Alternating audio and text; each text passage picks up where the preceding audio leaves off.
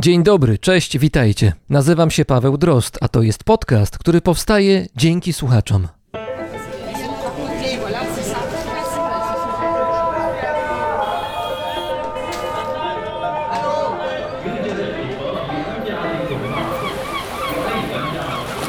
Brzmienie świata z lotu Drozda.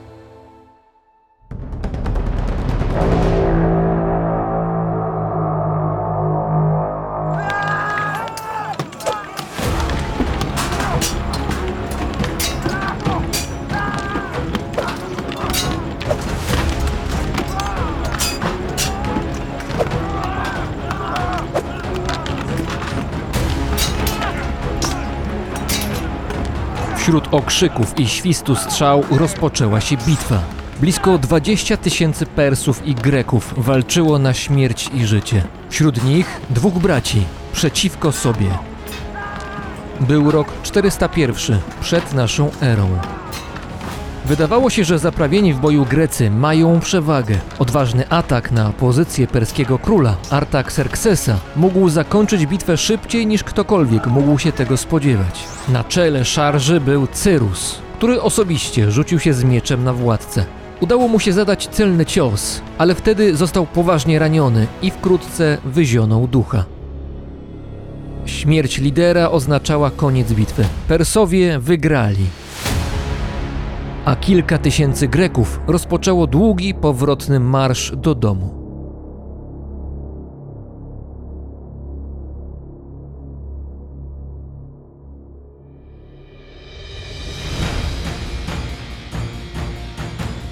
W drugiej połowie V wieku przed naszą erą królestwem Persów rządził król Dariusz II. Taka była teoria, ponieważ de facto krajem kierowała jego żona, królowa Parysatis.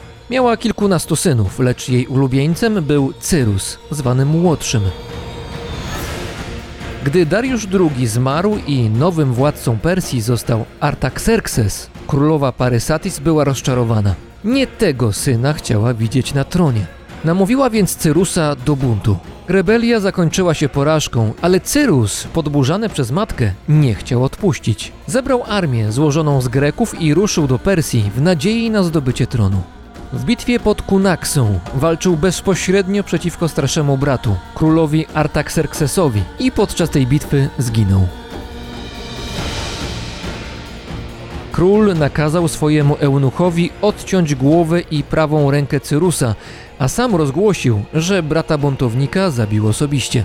Nie było to prawdą. Prawdopodobnie śmiertelną ranę zadał, nie wiedząc kogo atakuje, zwykły perski żołnierz o imieniu Mitriades. Po bitwie królowa Parysatis chciała zemsty. Sam król, a więc jej starszy syn, był poza jej zasięgiem, ale na celowniku miała kilka innych osób. Uknęła więc intrygę, w wyniku której żołnierz Mitriades, ten, który zabił jej ulubionego syna, zaczął przechwalać się dookoła swoim wyczynem. Dowiedział się o tym sam król Artaxerxes i postanowił zgładzić poddanego, który publicznie przeczył oficjalnej, chwalebnej dla władcy wersji zdarzeń. Egzekucja była bardzo wyszukaną torturą.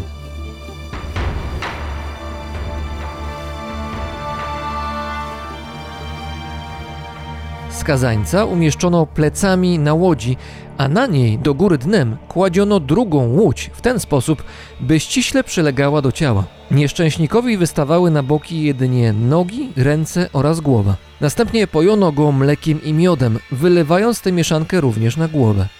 Człowiekiem tak zostawionym na słońcu szybko interesowały się muchy i inne owady. Dodatkowo skazaniec nie mógł, co oczywiste, korzystać z toalety, co miało łatwe do wyobrażenia długofalowe konsekwencje i drastycznie zwiększało torturę. Zgodnie z relacją greckiego historyka Plutarcha, Mitriades żył w ten sposób przez 17 dni, ale na tym nie zakończyła się zemsta królowej matki.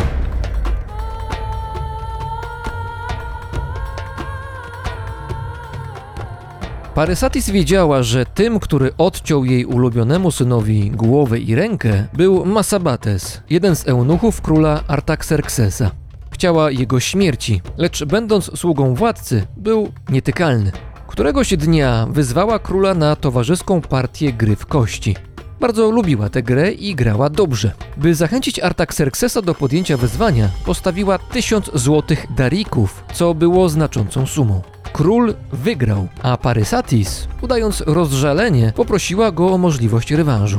Tym razem stawką miały być nie pieniądze, lecz eunuch ze świty przeciwnika, przy czym każdy z graczy mógł wybrać pięciu swoich eunuchów, którzy byli wyłączeni z zabawy. Rozpoczęła się gra. I tym razem królowa Parysatis wspięła się na wyżyny swoich możliwości. Pokonała króla. Wtedy w ramach nagrody zażądała jego eunucha, wspomnianego wcześniej Masabatesa. Król nie spodziewał się takiego wyboru i wcześniej nie wybrał go do grona eunuchów wykluczonych z rozgrywki. Parysatis wezwała katów, którzy obdarli ofiarę ze skóry, a następnie wbili na trzy pale. Królowa matka triumfowała. Dokonała się zemsta.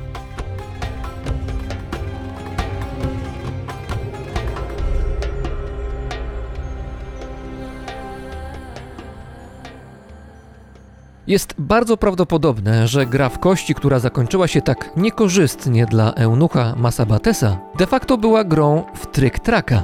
Ta gra planszowa liczy sobie blisko 5000 lat i była bardzo popularna w zachodniej i środkowej Azji oraz później w Europie. O tym, że tryk-trak był powszechną grą, niech świadczy zdarzenie z 1452 roku. Pewnego dnia w Norymberdze jeden z mnichów wygłosił trzygodzinne kazanie, w którym potępił wszelki hazard jako dzieło szatana. W rezultacie mieszkańcy Norymbergi zorganizowali na placu targowym stos, w którym spłonęły niezliczone karty do gry, kości do gry oraz ponad 3,5 tysiąca plansz do tryk-traka.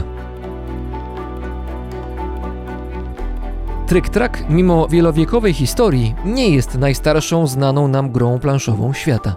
Badania archeologiczne przynoszą dość zaskakujący wniosek. Wychodzi z nich, że ludzie grali w gry planszowe nie tylko zanim człowiek zaczął posługiwać się kołem, ale być może również przed narodzinami garncarstwa. Jak się ocenia, pierwsze planszówki były w użyciu już 8 tysięcy lat temu i jedną z nich mogła być Mancala. Oczywiście nie jesteśmy w stanie określić, czy takiej nazwy używali wtedy nasi przodkowie, o ile w ogóle używali w tym kontekście jakiegoś słowa, natomiast była to gra podobna do tej, którą dzisiaj Mankalą nazywamy. Do gry w Mankale potrzebujemy dwa rzędy niewielkich dołków, zwykle jest ich 10 lub 12. W każdym znajduje się ta sama liczba kilku kamieni. W kolejnych turach dwóch graczy stara się rozmieścić kamienie tak, by przejąć je wszystkie lub uniemożliwić przeciwnikowi ruch. W Mankale, znaną też pod innymi nazwami, do dzisiaj gra się w dużej części Afryki, na Bliskim Wschodzie oraz w części Azji. Ma wiele odmian. Najczęściej plansza wykonana jest z drewna, a zamiast kamieni można wykorzystać większe nasiona, np. fasole. Gra służyła nie tylko rozrywce, ale miała duże znaczenie społeczne, a czasami również religijne. Podobnie mogło być z grą Senet.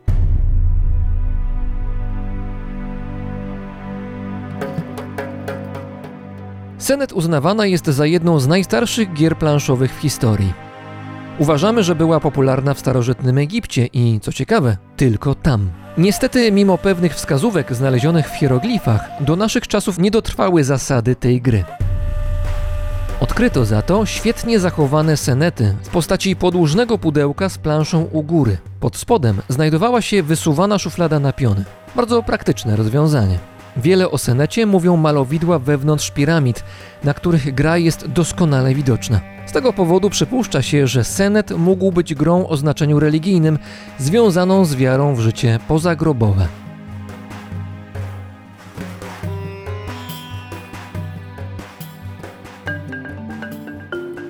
Wśród bardzo starych gier planszowych, które wciąż gramy, chyba najbardziej znaną są szachy. Historia szachów liczy sobie około 5000 lat i najpewniej swoje początki miała w Indiach. Pierwotnie gra mogła mieć postać gry dla czterech osób. Gracze tworzyli sojusze przeciwko sobie, lecz na końcu zwycięzca mógł być tylko jeden. Szachy w swojej wędrówce trafiły na Bliski Wschód, a później do średniowiecznej Europy. W tamtym czasie do gry używano często szachów Tamerlana lub inna nazwa szachów Timura. Ta gra miała więcej figur niż szachy obecnie.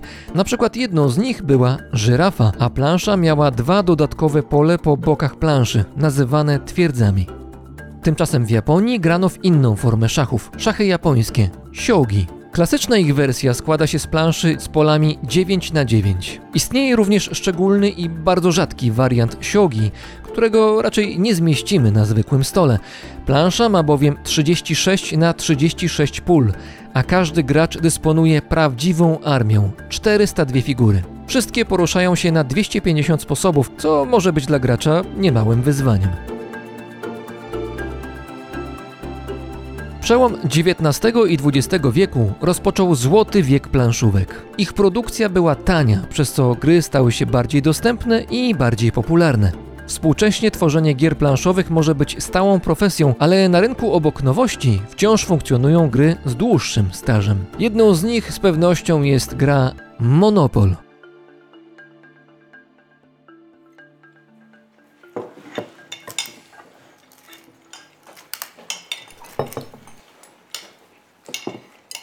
W 1932 roku, gdy w Stanach Zjednoczonych trwał jeszcze wielki kryzys, dwie pary przyjaciół spotkały się na kolacji. Po posiłku gospodarze zaproponowali grę w planszówkę, której goście, Esther Jones i jej mąż Charles Darrow, wcześniej nie znali.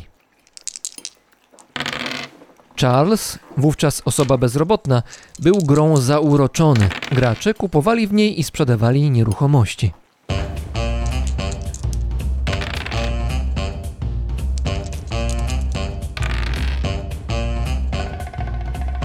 Spotkania przyjaciół przy planszówce powtórzyły się kilka razy, a w głowie Charlesa Darrowa kiełkował pomysł. W końcu na bazie tej gry zaprojektował zmienioną nieco planszę i zamówił u grafika kilka rysunków, które znamy do dzisiaj, na przykład charakterystyczny rysunek lokomotywy. Już rok później Darrow opatentował swoją grę, a w 1935 roku sprzedał do niej prawa dużemu wydawnictwu Parker Brothers. W ten sposób stał się jednym z pierwszych planszówkowych milionerów.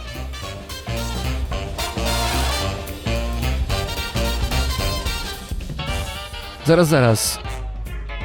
Charles Darrow zarobił fortunę nie na swojej grze? I w co grał w 1932 roku na kolacji u przyjaciół? Historia gry Monopol zaczęła się znacznie wcześniej, bo w roku 1903.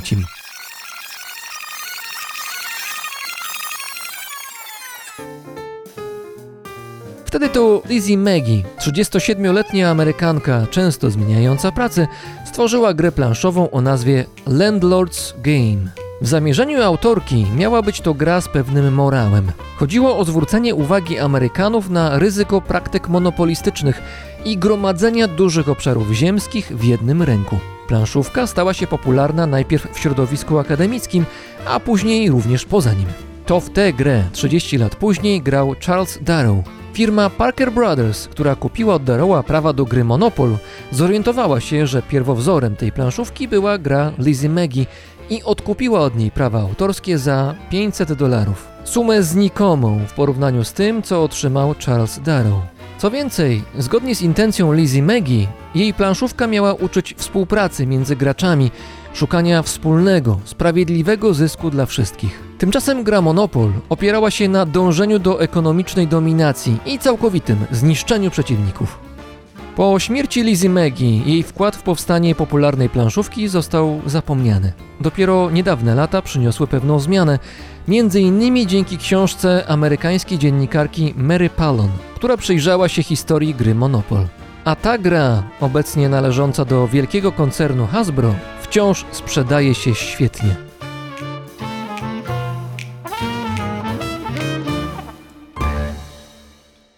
I o tym będzie ten odcinek. O tym, kto sprzedaje, co sprzedaje i komu.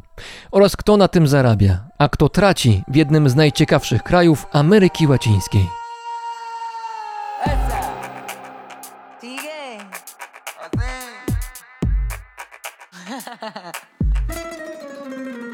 Sigue la corriente por la pendiente, dime de dónde vas. Un, dos. Sigue la corriente por la pendiente, súmate uno más. Tres, cuatro. Sigue la corriente por la pendiente, dime dónde estás. Cinco, seis. Viviendo en serie, dime con qué número te van a marcar.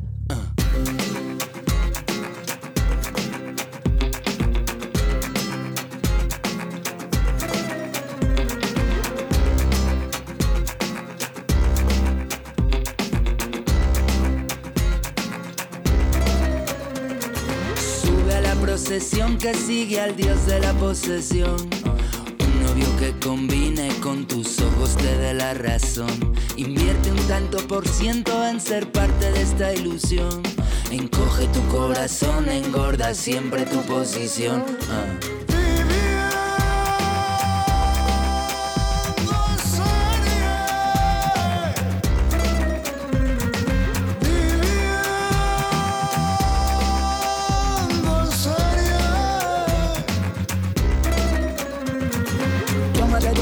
Tómate lo que te digan, tómate, tómate, únetelo.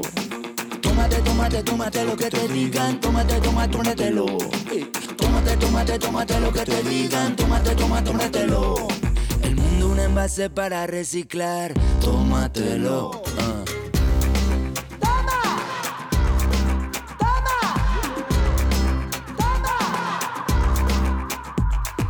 No mires al cielo, sigue la huella de otros pies. Córtate un oído, escucha a todos hablando a la vez. Eres de usar y tirar, su fecha de caducidad. Carne para procesar, el mundo un envase para reciclar. Uh.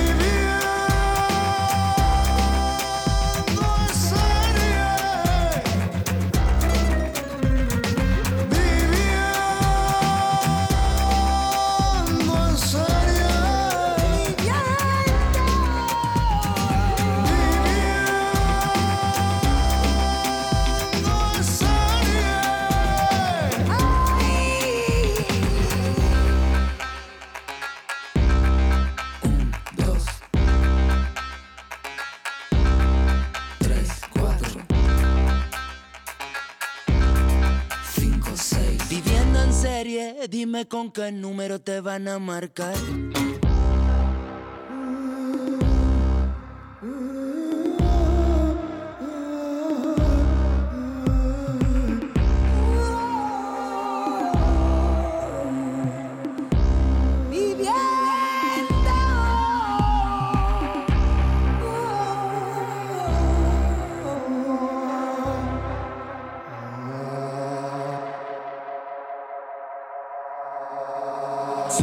Procesión que sigue al dios de la posesión.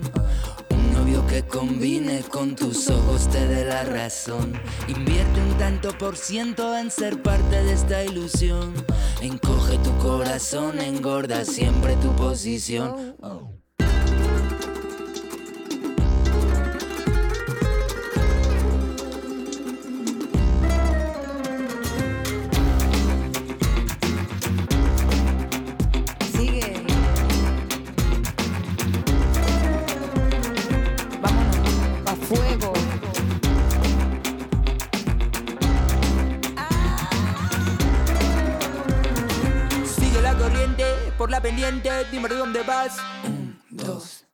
Razem z nami w Argentynie, na południu tego kraju, gdzie powoli zbliża się zima, jest teraz autor bloga Fizyk w podróży, twórca filmu dokumentalnego Soy Paraguayo, czyli Jestem Paragwajczykiem, oraz wydanej niedawno książki Sprzedani, reportaże z peryferii.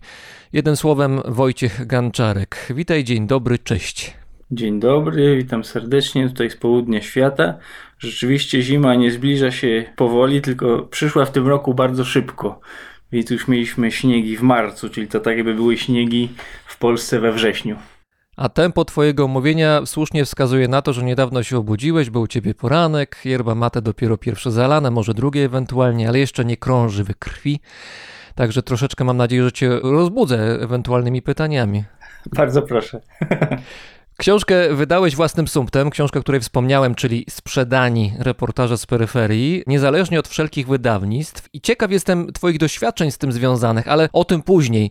Najpierw skupmy się na treści owej książki. I tu musimy wrócić z kolei do Twojego filmu dokumentalnego Soy Paraguayo, jestem Paragwajczykiem, o którym zresztą rozmawialiśmy już w odcinku 25 Brzmienia Świata, który serdecznie polecam niniejszym. Książka wydaje się być dopełnieniem i przedłużeniem wydłużeniem tego, co pokazałeś przy pomocy kamery. Opisujesz wiele wątków związanych ze współczesnym Paragwajem, jego mieszkańcami, jego historią. Tyle, że książka ma tę zaletę, że można w niej chyba zmieścić więcej niż w filmie. Co prawda nie ma w tej książce fizycznie widocznych obrazów za bardzo, ale są za to obrazy zamknięte w słowa. Zapamiętałem szczególnie jedno zdanie, bardzo mi się spodobało. Nie możesz objąć Czako jednym spojrzeniem, ale Czako może objąć ciebie. Tak, bo Czako to taka wielka równina, wielka jak Białoruś. Ponad połowa terytorium Paragwaju to jest właśnie Czako.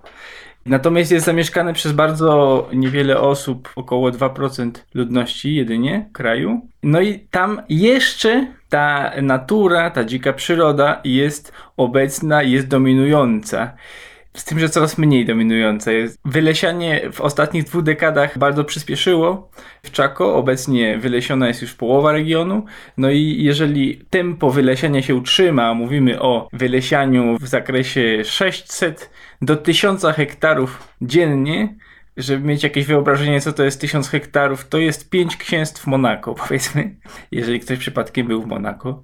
Jeżeli to tempo się utrzyma, to za 50 lat nie będzie więcej drzew w tym regionie. No i niestety już to Czako nas tą swoją gościnną przyrodą nie obejmie. W książce kilka określeń na Czako się pojawia. Wielka równina, wielkie pastwisko, paragwajski dziki zachód. Mieszka tam kilkanaście grup etnicznych, różnych. Na przykład pamiętam, że jak czytałem książkę i widziałem nazwy tych grup etnicznych, to były puste nazwy. Ja nie wiedziałem z czym te nazwy kojarzyć. Taka nazwa jak na przykład, nie wiem czy dobrze czytam, Enlhet? No tak, z tym, że już się trochę obudziłem, to teraz przeprowadzam kontrę. no tak, tylko że y, na przykład Polacy to też jest dla nich puste słowo. Fakt, że my nie potrafimy czegoś wymówić, nie ma żadnego znaczenia. Ja rozumiem, że z ich perspektywy Polacy to może być puste hasło, ale jednakowoż Polaków jest tam jakieś 38 milionów, pewnie coś koło tego. A tu mówimy o grupach, które mają po kilkanaście, pewnie kilkadziesiąt tysięcy ludzi. Tak, chociaż akurat ten tlet jest jedną z tych większych grup Czako. To czekaj, spróbujemy zrobić taki wstęp teoretyczny czy historyczny i zacznę trochę od tego, o czym wspominaliśmy właśnie w 25 odcinku, a potem już zagłębimy się w inne kwestie. Tak, wszyscy biorą kartki i długopisy w rękę i notują, prosimy. Albo możemy sobie zacząć od rysunku. Weźmy sobie mapkę Ameryki Południowej i wcelujmy długopisem w sam środek i mniej więcej tam właśnie jest Chaco. Może tak od samego środka troszeczkę na południe, ale w dalszym ciągu to jest środek powiedzmy kontynentu. Geograficznie. Administracyjnie, jeśli pomyślimy o czasach kolonialnych, to znajduje się gdzieś w połowie drogi między Limą i Buenos Aires, czyli stolicami XVIII-wiecznych wicekrólestw. Więc można by powiedzieć, no istotne miejsce, strategiczne, leżące w samym środku, leżące w połowie drogi i tak dalej. Natomiast wyobraźcie sobie, że do XX wieku, czyli do zeszłego wieku, najmłodszym słuchaczom podcastu Pawła Drozda powiemy, że XX wiek to jest ten poprzedni. I dla tych, którzy się urodzili w XXI. No więc jeszcze do XX wieku tam nie było w ogóle granic. Tak mało atrakcyjny był to region. Mówimy o lesie suchym, mówimy o regionie, gdzie właściwie nie ma rzek, albo są rzeki okresowe. Mówimy o regionie stosunkowo dużym, bo to jest około milion kilometrów kwadratowych, czyli mniej więcej tyle, ile ma Patagonia. Z tym, że to się nie rzuca w oczy, bo to Chaco jest właśnie poprzedzielane granicami, więc może nie jesteśmy w stanie tak załapać za jednym razem, gdzie to Chaco dokładnie leży, bo Chaco jako region taki przyrodniczy, ekologiczny, no to się rozciąga przez Paragwaj, Boliwię i także Argentynę. No i właśnie, Dopiero w XX wieku ktoś odkrywa, że tam prawdopodobnie są złoża ropy naftowej i wybucha wojna między Boliwią a Paragwajem. Paragwaj tę wojnę wygrywa. Narracja Boliwii jest taka, że Paragwaj zabrał Boliwii Chaco. Narracja Paragwaju jest taka, że Paragwaj obronił Chaco przed Boliwią. Natomiast prawda jest taka, że Paragwaj podbił Chaco w pewnym sensie, bo nie miał kontroli rzeczywistej nad tym regionem. Miał taki argument dość świeży, związany z populacją Menonitów Paragwaj robi taki zabieg geopolityczny bardzo interesujący. Zaprasza do kraju Menonitów. Menonici to są ci sami ludzie, których w polskiej historiografii określamy jako Olendrzy, którzy żyli gdzieś tam na żuławach i kopali kanały. To nie tylko tam, bo jeżeli chodzi o polskie ślady, to to jeszcze w nazwach występuje wielokrotnie. Olendry jakieś. W Wielkopolsce jest sporo takich miejscowości, jakichś wsi, które w nazwach zachowały ślad Olendrów czy Menonitów de facto na terenach polskich. Dokładnie. Ja nawet nie wiedziałem. Ja ich kojarzę z żuławami, z tym, że ja dawno w Polsce nie byłem, jestem zseksualizowany. Ale, więc Menonici migrowali w swojej historii dużo i teraz są rozsiani po całym świecie. Natomiast dość spora grupa znajduje się w Paragwaju, właśnie w Chaco.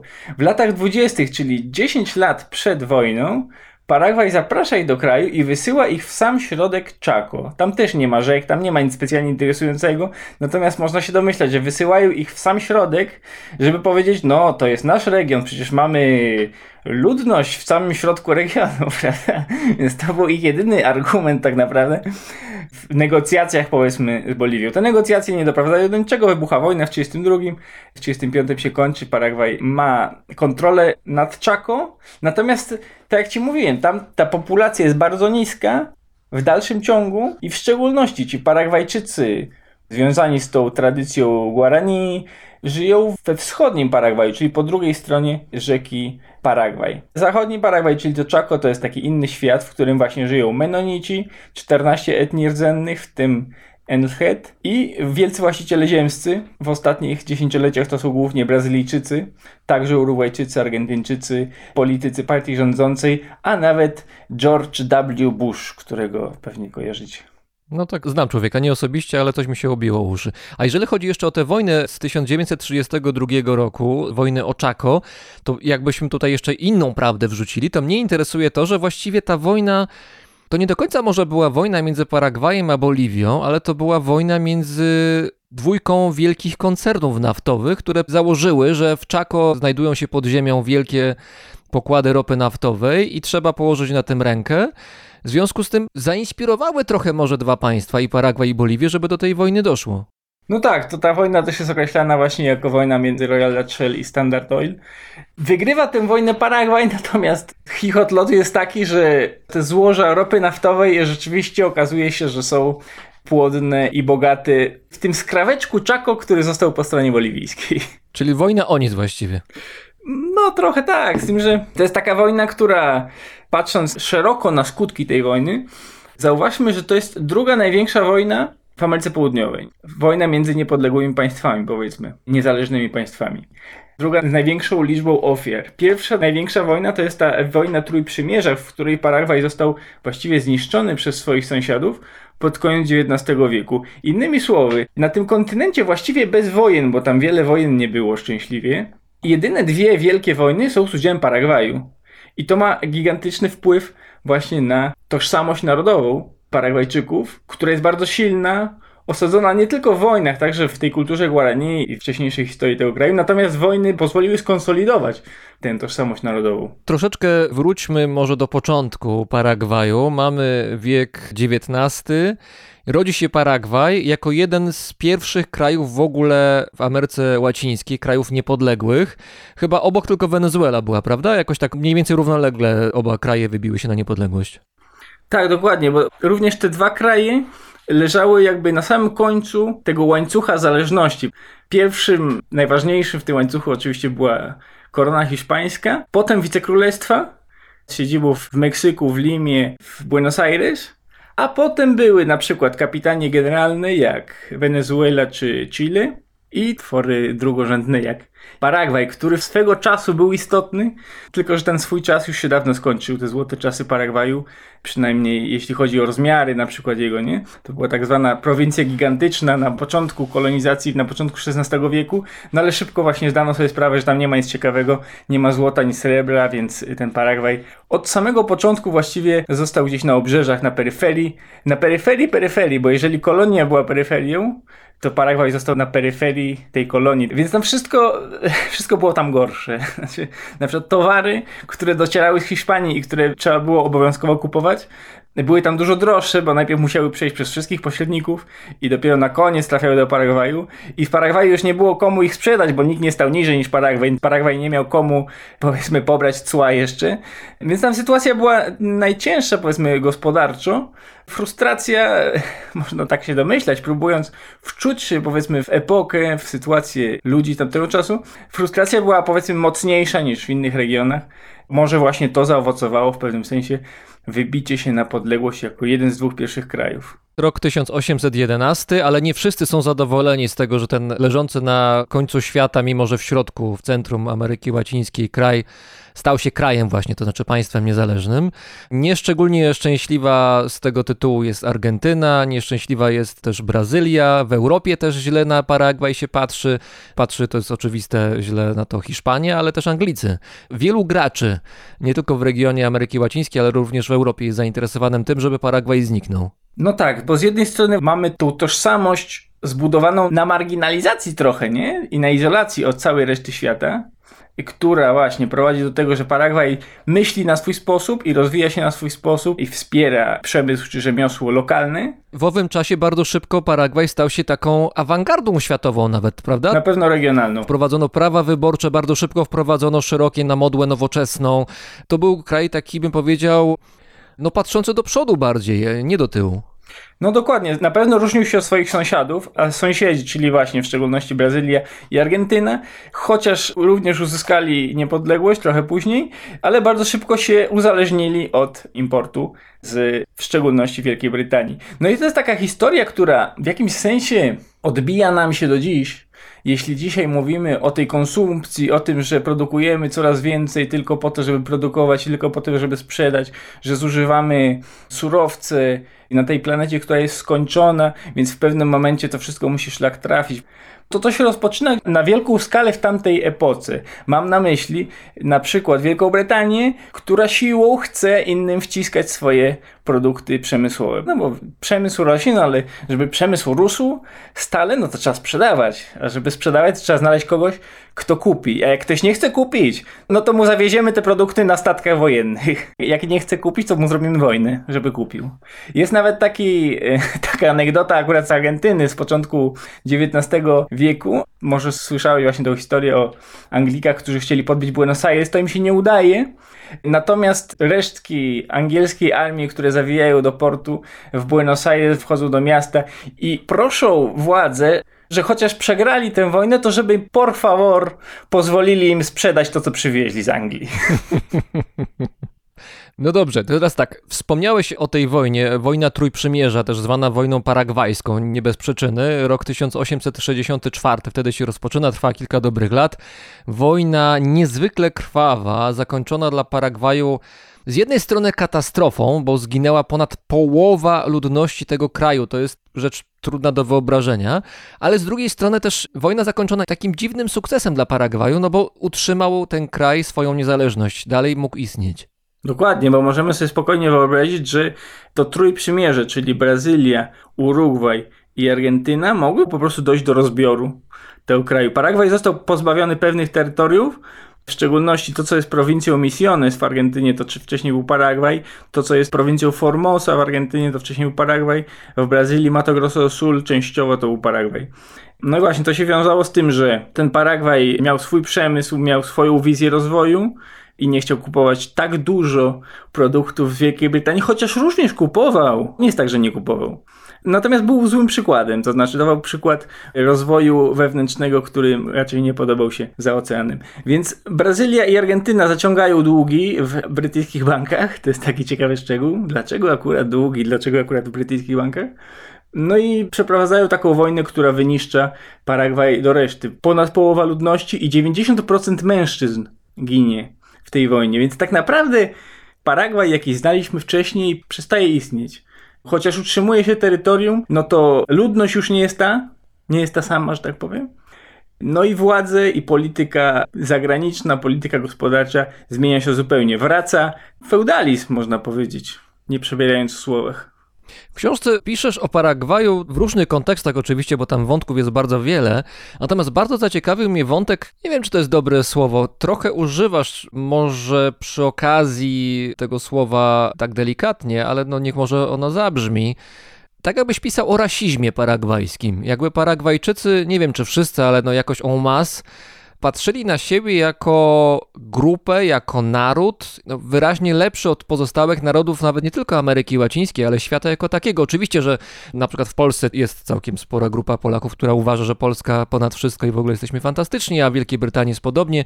Francuzi uważają, że są najlepsi Rosjanie, wszelkie możliwe nacje, ale wydaje się jakby w Paragwaju to przekonanie jest dalej posunięte. No tak, tylko zwróć uwagę, że ja ich tam porównuję też z Cyganami. To prawda, ale używasz tam sformułowania rasa paragwajska, czy rasa Paragwajczyków. No samo słowo rasa w tym kontekście już zapala lekko czerwoną lampkę. Tak, z tym, że to słowo rasa akurat tutaj na kontynencie nie ma takiego zabarwienia, jak ma powiedzmy w środku Europy po II wojnie światowej. Bo na przykład, nie wiem, w Wenezueli z kolei wiele razy słyszałem, czy słyszy się, żebyś na przykład ty jako Europejczyk został w Wenezueli, żeby pomóc polepszać rasę, mejorar la rasa, prawda? No dobrze, wróćmy do tych Paragwajczyków. Rzeczywiście jest takie poczucie, z tym, że to nie jest taka supremacja, powiedzmy, jakaś aryjska, którą można porównać z trzecią Rzeszą. Ja ich porównuję raczej do Cyganów, do tej grupy, która podaje takie tłumaczenie psychologiczne też, pomogła mi w tym pani psycholog Ola Pokorska, jeśli nas słucha, to pozdrawiam. Chodzi o grupę ludzi, która historycznie zawsze przegrywa. I wszyscy na nią patrzą jako na gorszą. Do dziś mówi się o Paragwaju jako o tym biednym, gorszym kraju. Paragwajczycy na przykład w Argentynie cierpią rasizm, ale taki naprawdę rasizm. Naprawdę się nimi gardzi. Więc oni sobie wypracowują powiedzmy taką narrację wewnętrzną swoją, która pomaga im czuć się lepiej. I od czasu do czasu nam to zaznaczą. Na przykład zaczną do nas mówić w Guarani, intensywnie do tego stopnia, aż się już sfrustrujemy. I jak się sfrustrujemy już dostatecznie mocno, to dopiero zaczną do nas mówić w hiszpańskim, który również znają. Natomiast będą chcieli nam pokazać, no, no widzicie, to my jesteśmy jedynym krajem w Ameryce Południowej, który do dziś używa języka innego niż hiszpański lub portugalski. Czyli na każdym kroku podkreślają swoją odrębność i osobność i na tym budują poczucie tożsamości? Nie wiem, czy na każdym kroku, bo tak jak ci mówiłem, to nie chodzi o to, żeby, jakby ci to powiedzieć, Zróbmy takie porównanie z Argentyną. Argentyna, która jest takim zaprzeczeniem Paragwaju, bo tutaj nie ma tożsamości. Tutaj oni do dziś nie wiedzą, kim są. I oni właśnie mają też. Ta... Też mówię tak, generalizuję, no ale to jest coś. Oczywiście nie wszyscy tak się zachowują, natomiast możecie się z tym spotkać w Argentynie. Argentyńczyków, którzy mówią, no bo Argentyna, największy kraj, w Argentynie mamy to, w Argentynie mamy tamto. W Argentynie mamy złoto, w Argentynie mamy soję, wszystko mamy w Argentynie, a w Buenos Aires to już w ogóle mamy wszystko, najlepsze teatry, prawda? Z tym, że zwrócić uwagę, że to jest takie imperialne, my mamy to, my mamy tamto. Natomiast Paragwajczycy bardziej się skupiają na tym, jacy są. Na swoim charakterze dobrze zdefiniowanym, właśnie opartym na tej kulturze Guarani, opartym na tej historii związanej z dwoma wojnami i tak dalej. Więc to jest takie dowartościowanie się. Ja bym raczej patrzył na to jako nie tyle jako jakieś pretensje do supremacji międzynarodowej, tylko dowartościowanie się w obliczu sąsiadów, którzy nimi gardzą. Brazylijczycy nimi gardzą, Argentyńczycy nimi gardzą. A piszesz też w książce, że dla wielu Paragwajczyków język Guarani, czy kultura Guarani szerzej, to są nie tylko wyznaczniki tożsamości, ale też to jest taki rodzaj jakiegoś bastionu, którego bronią i do którego nie wpuszczają ludzi z zewnątrz. Tak, i akurat nie udało mi się nauczyć języka Guarani, bo spędziłem czas w różnych regionach kraju i chociaż są takie regiony, gdzie mówi się dużo w Guarani, to są też takie regiony, gdzie mówi się po niemiecku albo gdzie mówi się po portugalsku, więc można oszaleć trochę. można, można sobie postawić takie pytanie, takiego języka ma się w końcu uczyć. Nie udało mi się nauczyć tego Guarani, znam parę słów, ale nie więcej. Natomiast znam osoby, w szczególności wymieniam tam w książce sprzedań i reportaży z peryferii. Wymieniam historię Kolumbijczyka Nibeli, który żyje w miejscowości Paraguay. To jest takie niewielkie miasteczko blisko stolicy, który żyje w Paragwaju od 40 lat i który doskonale zna Guarani. I opowiada, że do dziś, chociaż to jest niewielkie miasteczko i wszyscy go znają, bo to jest jeszcze taki bardzo rozpoznawalny człowiek, dużo gestykuluje, z wszystkimi rozmawia. Mówi, do dziś na takich spotkaniach rodzinnych czy na imprezach jakichś takich lokalnych ludzie zanim zaczną rozmawiać między sobą, pytają go, a ty mówisz Guarani? No pewnie, że mówię. Wszyscy wiecie, że mówię Guarani. Chodzi o to, że wam się to nie podoba. I robię to porównanie z Cyganami, z Romami. Ja nie znam się na Romach, natomiast tego, co czytałem, z tego, co słyszałem od specjalistów, no to oni bronią jakby tego dostępu do swojego języka. Nie uczy się byle kogo języka romskiego. To jest taka kwestia wewnętrzna tej grupy i nie do końca się im podoba, jeśli ktoś inny mówi w tym języku. No i to miało swój bardzo praktyczne zastosowanie, w szczególności właśnie podczas wojny Oczako z Boliwią. Na froncie po stronie paragwajskiej język hiszpański był zabroniony. Można było mówić tylko w Guarani. Dlaczego? No bo szpiedzy boliwijscy nie mieli pojęcia, o czym mówili. Ta wojna była też ciekawa z wielu innych względów. Ciekawe było też to, jak oba kraje podeszły do kwestii samej wojaczki, to znaczy jaki oręż został wyciągnięty na front. Boliwia postawiła na taki system walki nowoczesnej, no to już byliśmy w przededniu prawie II wojny światowej, gdzie wiem jak to wyglądało sprzętowo w porównaniu z I wojną światową. Ten sprzęt ciężki, mechanizacja postąpiła bardzo mocno i Boliwia trochę próbowała być w tej forpoczcie właśnie technologicznej, tam nawet czołgi chyba zdaje się do tych puszcz i lasów, terenów trudnych ruszyły boliwijskie, natomiast Paragwaj raczej wziął lekką broń i okazało się, że mimo teoretycznej przewagi boliwijskiej Paragwaj świetnie sobie poradził. Powiem Ci szczerze, że nie zagłębiałem się w oręż używany w wojnie Chaco, natomiast z tego, co czytam czy słyszę, ocenię się, że oprócz różnicy, powiedzmy, w doborze broni i tak dalej, no, nie wyobrażam sobie tych czołgów w Chaco, bo to jest strasznie piaszczysty grunt. Jeżeli użyli czołgów, to pewnie się tam zakopali i daleko nie ujechali. Nie ma dróg utwardzanych. Wtedy nie było, teraz jest jedna na cały region utwardzona droga. Natomiast Paragwajczycy, wracam jeszcze raz do tego samego, mają, mieli wielkie poczucie, że bronią swojego mimo tego, że oni tam nigdy nie mieszkali tak naprawdę, to na mapach od 500 lat to Chaco tam figurowało. No i oni z tą swoją silną tożsamością, silnym przywiązaniem, no mieli po prostu moralną siłę do obrony tej ziemi. No jest taki ciekawy film Diego Mandoki z 2020 roku. Chaco właśnie się nazywa i opowiada o, o wojnie między Boliwią a Paragwajem. Śledzimy podczas filmu oddział boliwijski dowodzony przez niemieckiego generała, co akurat jest prawdą, że Boliwijczycy zatrudnili niemieckich oficerów. No i oni idą przez tą pustynię, przez ten suchy las, nigdy nie natrafiają na żadnego Paragwajczyka przez cały film. Można sobie domyśleć, że nie ileś tam tygodni, kiedy idą, idą przez ten las, brakuje im wody, w końcu umierają wszyscy z pragnienia. Natomiast jest taka piękna scena, która może pozwoli nam zresztą przejść do tematu ludności rdzennej, od którego chyba się zaczęło.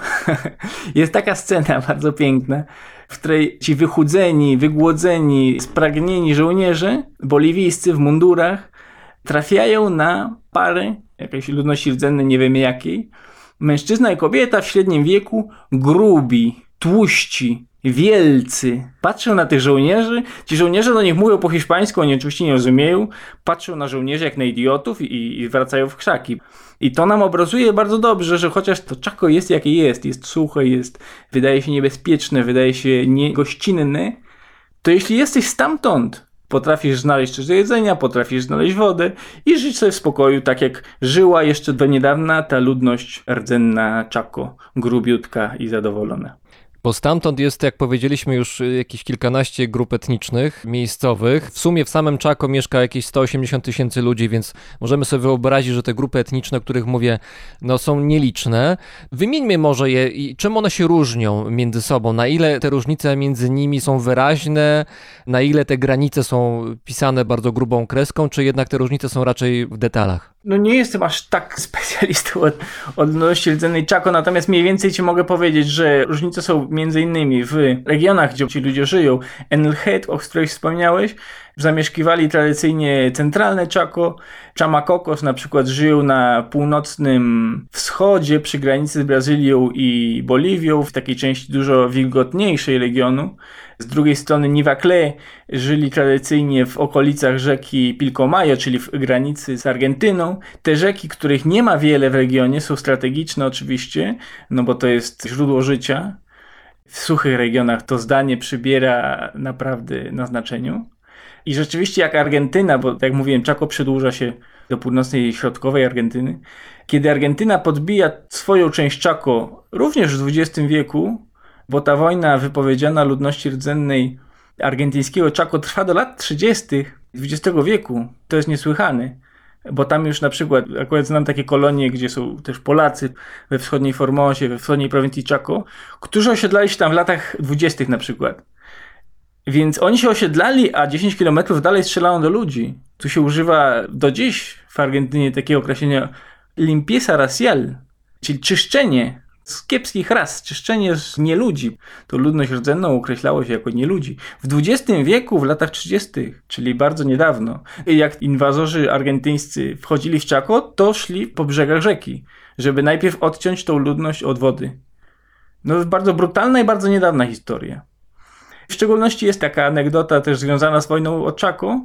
Jest taka grupa, która się nazywa Wichi. Niektórzy określają ich jako Matacos, którzy żyją w północnej Salcie, przy granicy z Boliwią i przy granicy z Paragwajem również, na północy Argentyny. No i to jest ludność, okazuje się, która dawniej żyła w paragwajskiej części Chaco, natomiast w wyniku wojny z Boliwią, jak zobaczyli te wszystkie czołgi, o których mówisz i usłyszeli wystrzały z karabinu, to uciekli do Argentyny. W ten sam region, ale już do Argentyny. Ja się tak zastanawiałem, przyjechałem do Argentyny, poznałem tą ludność Wichi, która jest dość liczna, no i zastanawiałem się, jak to jest, że to dalej jest Chaco, to dalej jest ten sam region geograficznie, natomiast w Argentynie są Wichi, a po drugiej stronie granicy w Paragwaju nie ma Wichi. No tak, bo oni uciekli przed wojną. To jest może taki szczegół, o którym czasem zapominamy, nie? że takie wojny, w szczególności w takich regionach jak Ameryka Południowa, doprowadzają do migracji, ale nie tylko do migracji, że ludzie uciekają z miast na przykład, tylko ta ludność, która zawsze jest zmarginalizowana, zawsze jest niewidoczna, jak ludność rdzenna również czuje się zmuszona do migracji, do ucieczki przed wojną. Tutaj możemy troszkę podeliberować, co to znaczy ludność rdzenna i jak to wyglądało na przestrzeni ostatnich kilkudziesięcioleci, właściwie powyżej 100 lat może, bo tutaj nawiązuje do wojny paragwajskiej, tej wojny Trójprzymierza z drugiej połowy XIX wieku, kiedy, jak powiedziałeś i też napisałeś o tym w książce, 90% paragwajskich mężczyzn zginęło podczas tej wojny.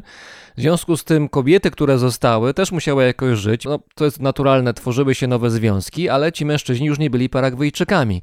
Z tym, że matki były paragwajskie i mówiły do nich od małego w języku Guarani. Więc rzeczywiście to jest taki ciekawy paradoks, że Paragwaj ma jedną z najniższych deklarowanych odsetków ludności rdzennej w populacji. Drugi najniższy po Urugwaju. A mimo to jest to jedyny kraj właściwie na kontynencie, gdzie mówi się powszechnie w języku nieeuropejskim.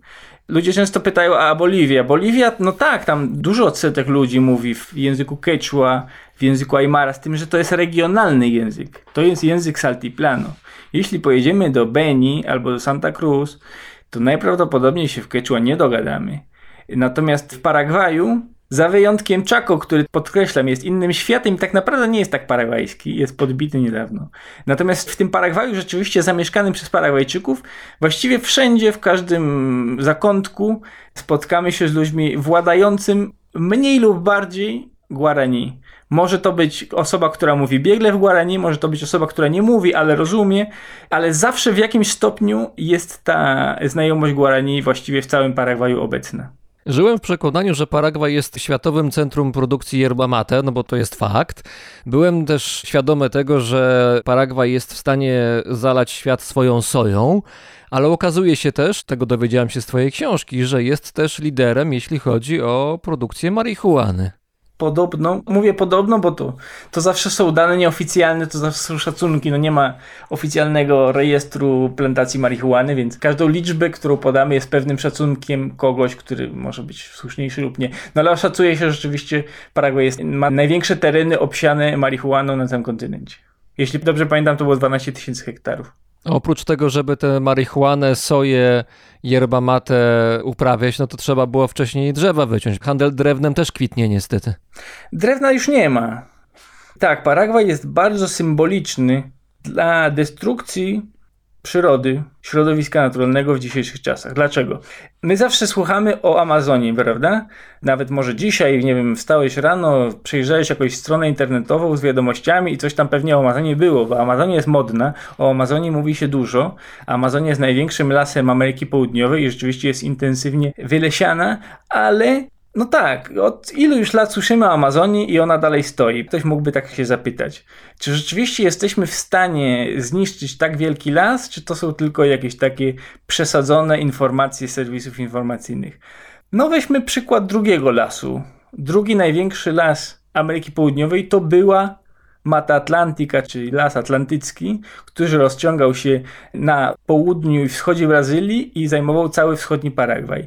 Dziś ten las nie istnieje istnieje w encyklopediach czy na Wikipedii, możecie sobie go zobaczyć, natomiast w rzeczywistości już go nie ma. Zostało jakieś 7,5%, niektórzy mówią o 10%. No skrawek został tego lasu. W Paragwaju niektórzy oceniają, że jedynie 3%. To jest proces bardzo niedawny, bo mówimy o latach 90.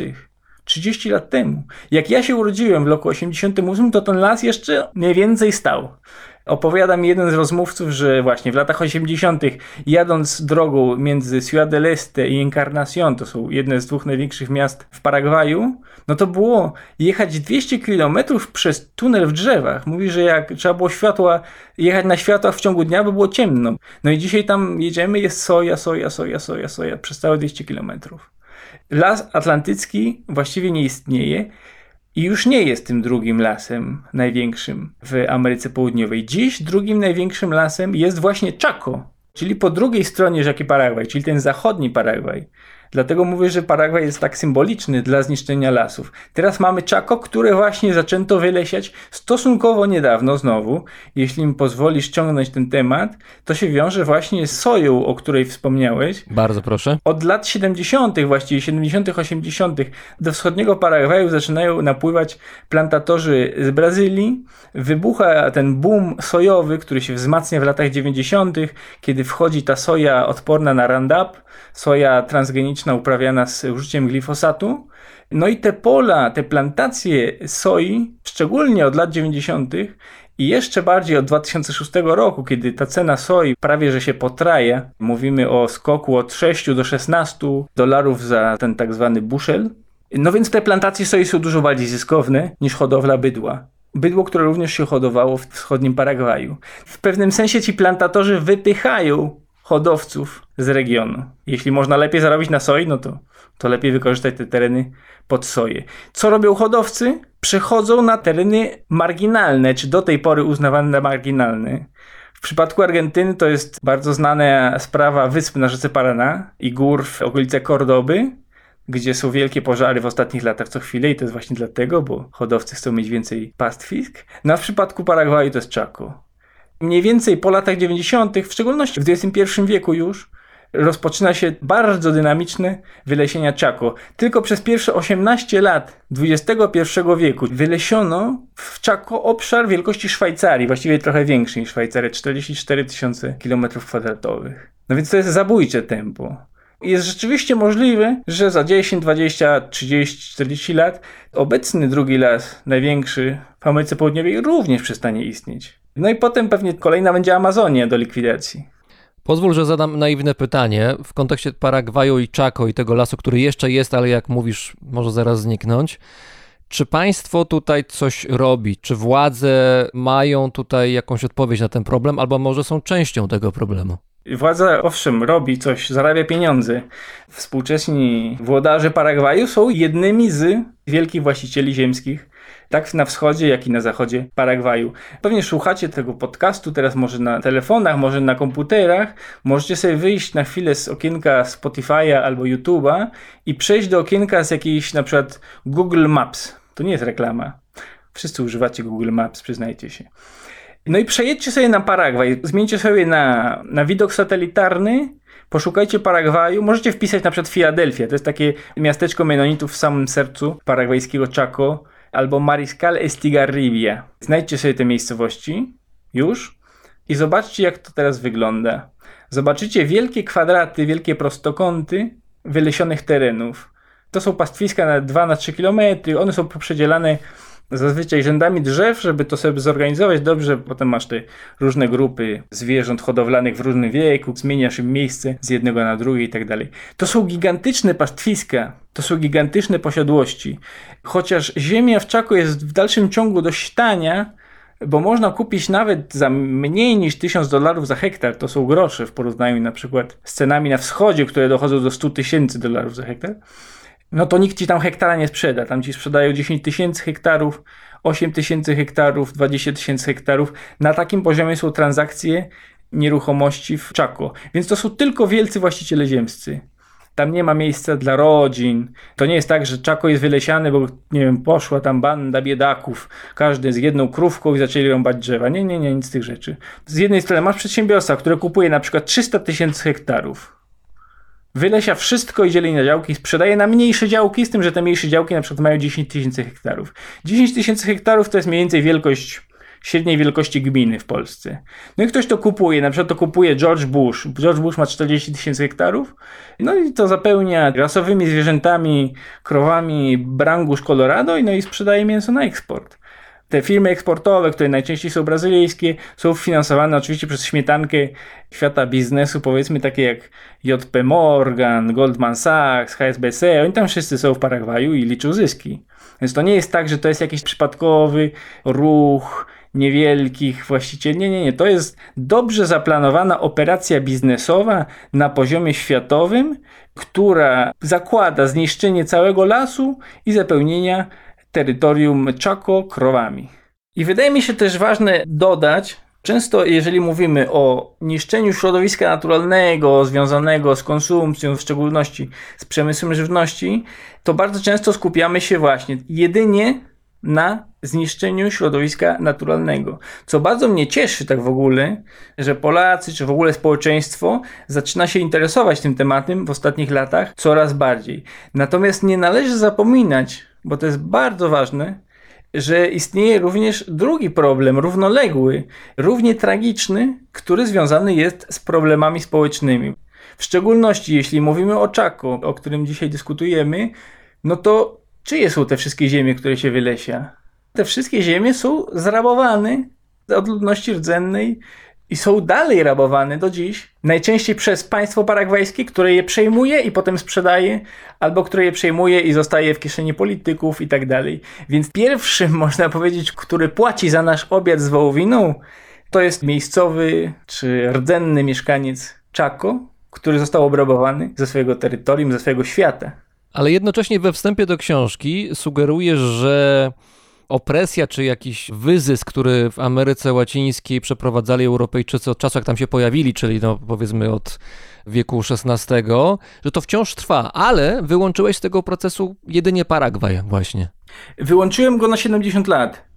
Na ten początek XIX wieku, kiedy mamy do czynienia z tym rządem najpierw Gaspara Rodrigueza we Francji, potem Carlosa Antonio Lopeza i jego syna. To znaczy tutaj mówimy o samych początkach państwowości paragwajskiej. Tak, początkach, które są trwały dość sporo czasu, bo mówimy o 60 latach mniej więcej, no i które w jakimś sensie właśnie są bazą dla tej tożsamości, o której tyle razy mówiliśmy i która ma wpływ na tak wiele procesów, na przykład na wygranie wojny. Chociaż to jest już przeszłość, to jest przeszłość bardzo istotna. To jest rzeczywiście też taka cecha bardzo paragwajska, która może w jakimś sensie jest podobna do tej cechy polskiej, prawda? My też lubimy bardzo często rozprawiać o naszej złotej przeszłości. Paragwajczycy również. Bardzo często taki zwykły Paragwajczyk, nie wiem, murarz z małego miasteczka nam zacznie opowiadać o świetlanej historii Paragwaju, o złotym wieku Paragwaju. Coś, czego nie spotkamy raczej w Peru, raczej tego nie spotkamy w Ekwadorze, w Wenezueli, a już na pewno nie w Argentynie.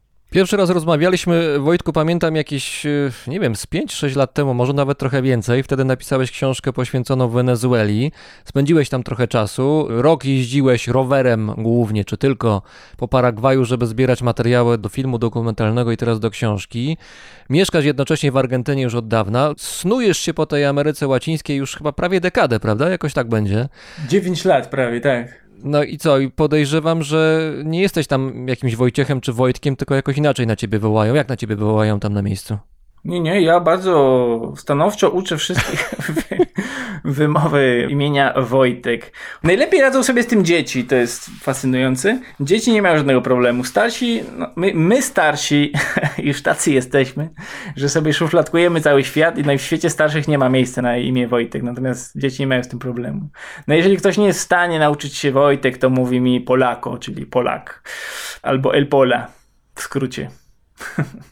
Pamiętam, że po naszej ostatniej rozmowie w odcinku 25 Brzmienia Świata co najmniej jedna osoba zachwycała się tym, jak brzmisz, że słychać tam właśnie te elementy hiszpańskich różnych naleciałości, jakoś akcent się troszkę zmienił. Tam jest ten taki smaczek z Ameryki Południowej czy z Ameryki Łacińskiej. Zmieniły cię chyba te lata tam na miejscu, prawda? Już nie jesteś człowiekiem, którym wyjechałeś z Polski. Zresztą trzeba dodać, to jest ważna rzecz, wydaje mi się, że twoja książka, czyli Sprzedanie i reportaże z peryferii, de facto nosi inny tytuł oryginalny. Tam jest tytuł hiszpański, bo książkę napisałeś najpierw po hiszpańsku i dopiero z hiszpańskiego przetłumaczyłeś na polski. Tak, rzeczywiście tak było. Ta książka została przetłumaczona podczas pandemii, chyba właśnie podczas pandemii rozmawialiśmy, tak teraz sobie przypominam. Tak, tak, tak. Wtedy w Argentynie jeszcze siedziałeś w ramach lockdownu, pamiętam. Tak. Podczas pandemii tą książkę rzeczywiście przetłumaczyłem z hiszpańskiego na, na polski. Nie wiem dlaczego, nie, nie będę jakiejś dorabiał jakiejś strasznej teorii do tego, dlaczego ją napisałem po hiszpańsku. Zawsze lubiłem robić coś nowego. Dlatego nie jestem specjalistą w niczym, natomiast próbowałem różnych rzeczy. No więc stwierdziłem, no to jak będziemy pisać drugą książkę, to co? To może w innym języku chociaż. No i tak jakoś wyszło. A czy ten pobyt mnie zmienił? Na pewno mnie zmienił. Z tym, że to też nie będę dorabiał jakiejś wielkiej teorii. Ty też na pewno jesteś innym człowiekiem niż niż 10 lat temu. Nie, ale to jest oczywiste, że się zmieniamy i że nie stoimy w miejscu, no przynajmniej większość z nas. Natomiast wydaje mi się, że może, to popraw mnie, jeżeli się mylę, że to, że napisałeś książkę po hiszpańsku, też świadczy o tym, że myślisz jakoś w tym języku. To znaczy, myślisz już jak człowiek stamtąd, może bardziej, a nie jak człowiek stąd, czyli z Polski, z Europy. To kwestia też przyzwyczajenia, no bo jednak na co dzień mówię po hiszpańsku, bardzo rzadko spotykam Polaków. Ciekawa obserwacja może wynikać z moich notatek, jak teraz mam przed sobą, ja się przygotowałem do tej rozmowy, no i mam przed sobą mój zeszyt z notatkami, taki dziennik, no i jak sobie teraz tak przeglądam, no to właśnie jest zdanie po polsku, zdanie po hiszpańsku, dwa zdania po polsku, zdanie po hiszpańsku, zdanie po polsku ze słowem po hiszpańsku. No to tak, tak, tak jest. Kwestia przyzwyczajenia. Na co dzień mówię w tym języku i rzeczywiście czasami myślę sobie po hiszpańsku.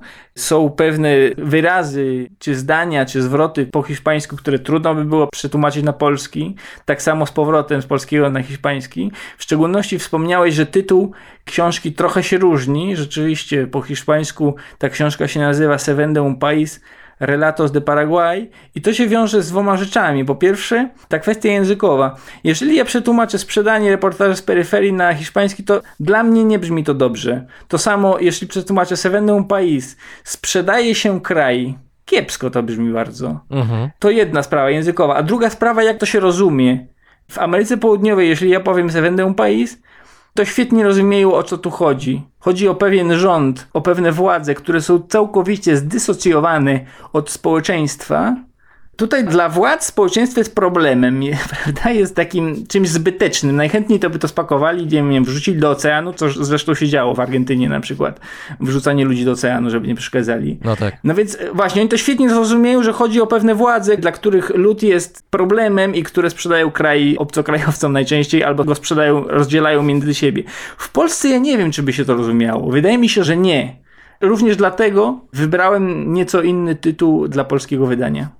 Wojtku, książkę wydałeś własnym sumptem, nie korzystałeś tutaj z pomocy czy wsparcia jakiegokolwiek wydawnictwa. Czy tak od samego początku planowałeś, że tak to będzie wydane? Bo to nie jest, tak mi się wydaje, proste. To nie jest aż tak skomplikowane, jak się wydaje. Takie jest przynajmniej moje doświadczenie. Natomiast czy to było planowane, czy nie? No nie było to planowane. Rzeczywiście, jeśli pomyślimy najpierw o mojej pierwszej książce, Upały Mango i Ropa Naftowa, książce dotyczącej Wenezueli, która w tych latach, kiedy książka jest wydana, wchodzi w coraz cięższy kryzys. Ta książka została wydana przez wydawnictwo, więc po prostu myślałem, no dobrze, mamy już jedną książkę wydaną, wydam teraz drugą, na pewno nie będzie problemu ze znalezieniem wydawnictwa, zwłaszcza, że ta pierwsza sprzedała się w miarę dobrze, dostała nawet tam jakąś nagrodę, więc chyba nie będzie problemu. No i problem się pojawił. Jakie odpowiedzi dostawałem od wydawnictw? Może to jest ciekawe. Trzy typy odpowiedzi. Po pierwsze, że po Paragwaju to nie, bo go nie znamy. Więc co, w domyśle to nie znajmy go dalej, nie? Nie będziemy wydawać, żeby przy, przypadkiem się nic nie dowiedzieć. Świetnie. To może to jest troszkę tak jak z piosenkami, że najbardziej piosenki lubimy te, które znamy. Chyba jednak literatura, czy w szczególności reportaż, ma trochę inną funkcję niż piosenki, nie?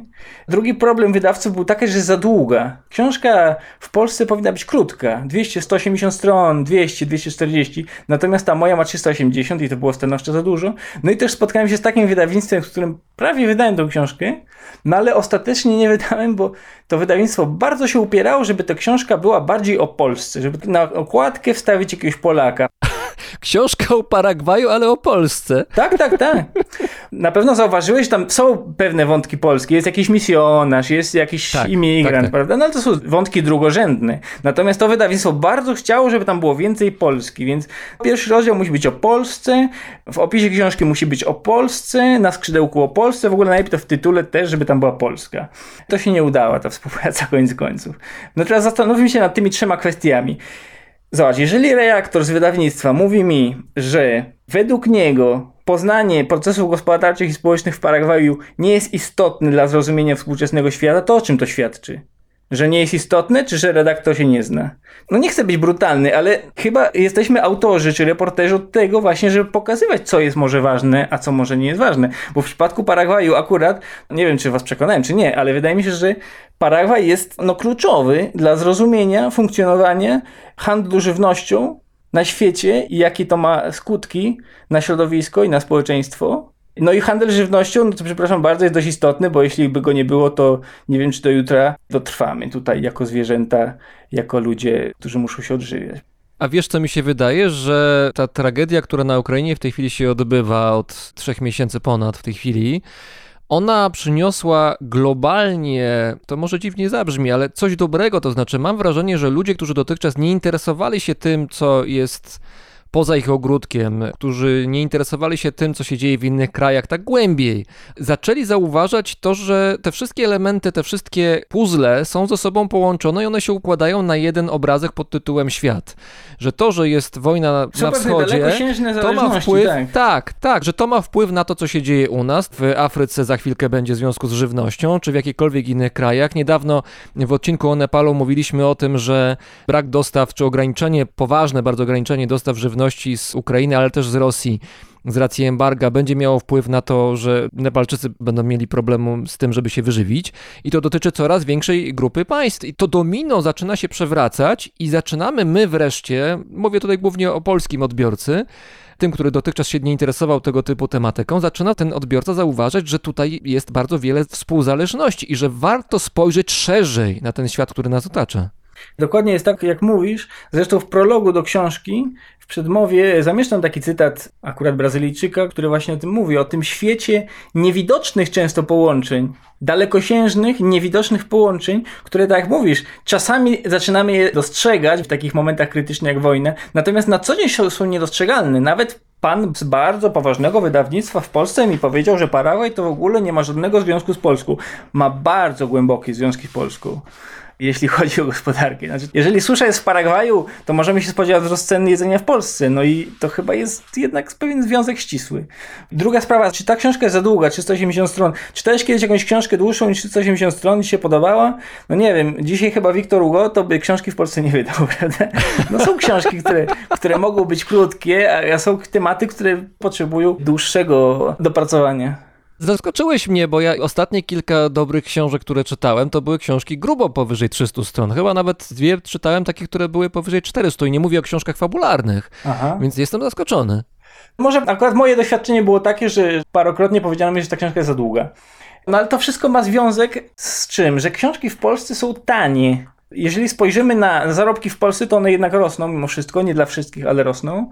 W szczególności najniższe wynagrodzenie w ostatnich 20 latach wzrosło czterokrotnie, natomiast książka w dalszym ciągu ma kosztować 25 zł. I to też jeden wydawca mi przekonywał, że trzeba książkę skrócić do 200 iluś tam stron, bo książka musi kosztować 25 zł, a jak nie, to jej nie kupi czytelnik. No i nie wiem, czy tak jest. Yy, I nie wiem, czy 25 zł za książkę to jest sprawiedliwa cena. Przy tym cięciu kosztów, no bo jeżeli chcesz zejść do ceny 25 zł, to musisz ciąć koszty. Kto jest pierwszy do cięcia kosztów? No autor oczywiście. Autor z tej ceny dostaje kilka procent. Więc ty idziesz do kasy w księgarni, płacisz 25 zł, 30 zł, no i jesteś zadowolony, no bo fajnie, nie? Zapłacić tanio za książkę. Tylko, że autor na przykład dostanie za to złoty 50. No to teraz zastanów się, czy to jest uczciwe wynagrodzenie dla autora złoty 50 na przykład za dwa lata pracy? No nie wiem. Jest jakiś problem na tym rynku książki i po głowie dostaje właśnie autor, bo wydawnictwa robią wszystko, żeby sprzedać więcej, co jest zrozumiałe, są firmy, one działają tak, żeby zarabiać pieniądze. Do czego dochodzi, że poświęciliśmy zakres tematyczny książki, poświęciliśmy długość książki, poświęciliśmy treść książki i koniec końców ci, którzy dobrze sprzedają książki, sprzedają je sami. Więc chyba te nasze wydawnictwa, przynajmniej niektóre, gdzieś zeszły na manowce w tym swoim, w tym swoim prześladowaniu jak największego zysku, żeby sprzedawać jak najwięcej książki. No ostatecznie chyba no skutek nie jest najlepszy, wydaje mi się. I to nie jest tak, że ja chciałbym, żeby, nie wiem, że to jest jakiś taki mój triumfalizm teraz, że ja chciałbym, żeby wydawnictwa przestały istnieć. Nie, wręcz przeciwnie. Chciałbym, żeby w Polsce były silne wydawnictwa, mądre wydawnictwa. Ja jestem przekonany, że chociaż tę książkę wydałem sam, gdyby była wydana przez wydawnictwo, prawdopodobnie byłaby dużo lepsza. Natomiast no nie może się to odbywać na takich warunkach, że wydawcy ograniczają czytelnikowi, bo koniec końców to jest ograniczanie czytelnikowi pola widzenia, ograniczenie autorowi długości książki i dodatkowo płacenie autorowi groszy. Ja za tą książkę, na przykład o Wenezueli, która, tak mówię, została wydana już kilka lat temu, sprzedała się całkiem nieźle i tak dalej, no jeszcze nie zarobiłem tyle, co wynosi płaca minimalna współczesna w Polsce za miesiąc, a książka została wydana 5 lat temu. Ja znam ludzi, którzy napisali pierwszą książkę i po wynikach finansowych stwierdzili, że zajmują się czym innym. I to nie jest tak, że ja, ja, liczę na to, żeby żyć z książki. Natomiast autor jest, no nie wiem, wpisują go w rubryce koszty, w rubryce problemy, prawda? Tak sobie wyobrażam, że wydawcy marzą o tym, że sztuczna inteligencja wkrótce umożliwi, żeby artykuły i książki pisały się same, to wtedy nie trzeba będzie gadać z autorem, który zawsze chce mieć swoje zdanie. Co za po prostu no problem taki, mieć autora. Lepiej, żeby się same pisały książki. No z algorytmem może łatwiej się będzie można dogadać co do tematyki i długości książki. Na pewno i stawki już w ogóle. Wojtku, w takim razie życzę Ci znakomitych wyników, jeżeli chodzi o liczbę czytelników oraz też wyników finansowych, żeby ci czytelnicy swoimi wyborami mogli Cię wspomóc. Powiedz jeszcze, gdzie Twoją książkę można kupić? W dobrych księgarniach internetowych. Jest tam w, w wielu sklepach ją znajdziecie. Wpiszcie sprzedanie reportaży z peryferii, to z łatwością tak wersję drukowaną, jak i e-bookową znajdziecie w internetach. Korzystając z okazji, gratuluję Ci nagrodę Magellana. Dziękuję bardzo. No wydawcy stwierdzili, że to nie jest ważny Paragwaj, natomiast kapituła Nagrody Magellana stwierdziła, że to jest najlepsza książka reportażowa w Polsce. No i ja się cieszę z tego. I już nawet abstrahując trochę od tego, że to jest moja książka, bo to mogłaby być książka kogo innego. Cieszę się, że książka wydana indywidualnie uzyskuje nagrodę i to nagrodę branżową, którą się przyznaje wydawnictwom. To jest bardzo ciekawe. Czy to jest taki psztyczek w nos trochę tym wydawnictwem, prawda? Widzicie? Odrzuciliście tę książkę, bo była za długa, bo była o Paragwaju, ale to tak naprawdę jest najlepsza książka reportażowa w Polsce w tym roku.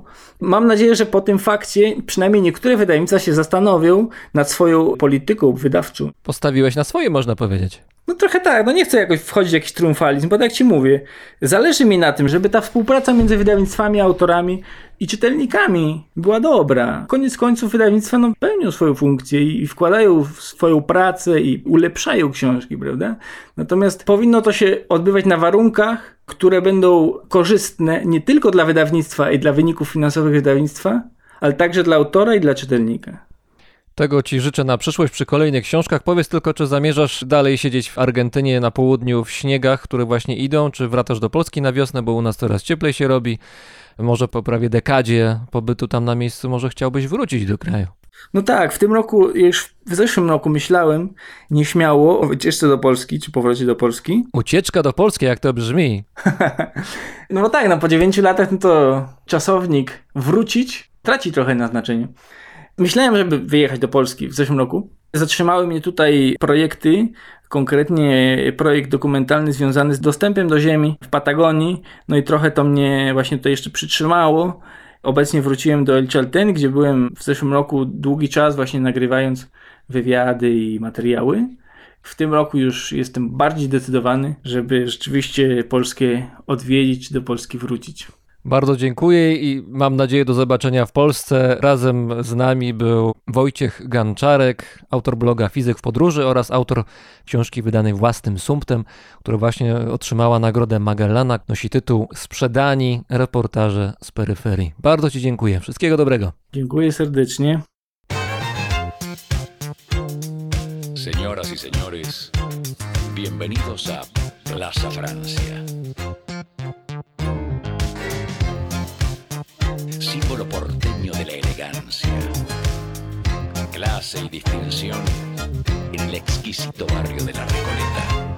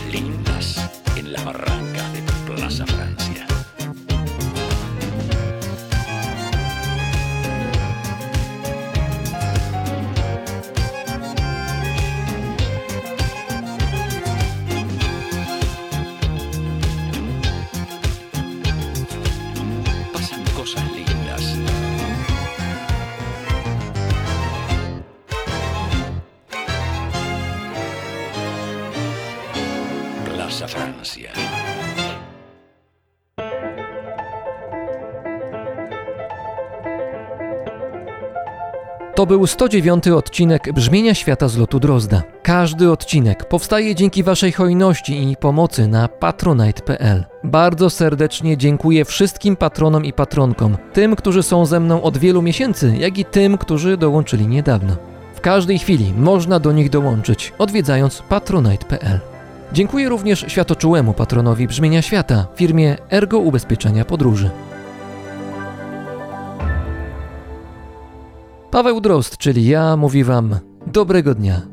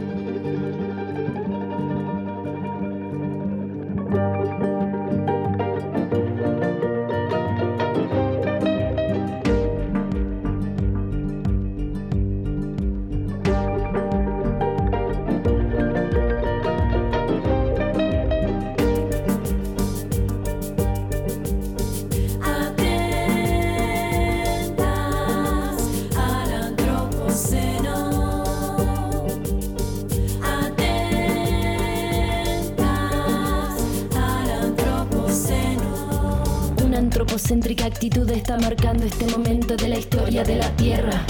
Unos dicen que la suerte ya está echada. Parece que a nadie le importa nada, aunque yo ya puedo ver desde lo alto de la sierra miles de mujeres con las manos levantadas. Si hay conciencia de lo que dice la ciencia, si la vida fue construida con el paso de los tiempos, hay poesía, hay razón, reclamando la atención en la marcha de la evolución. El amor es infinito, está todo en nuestras manos. Decime hermano entonces, decime qué esperamos.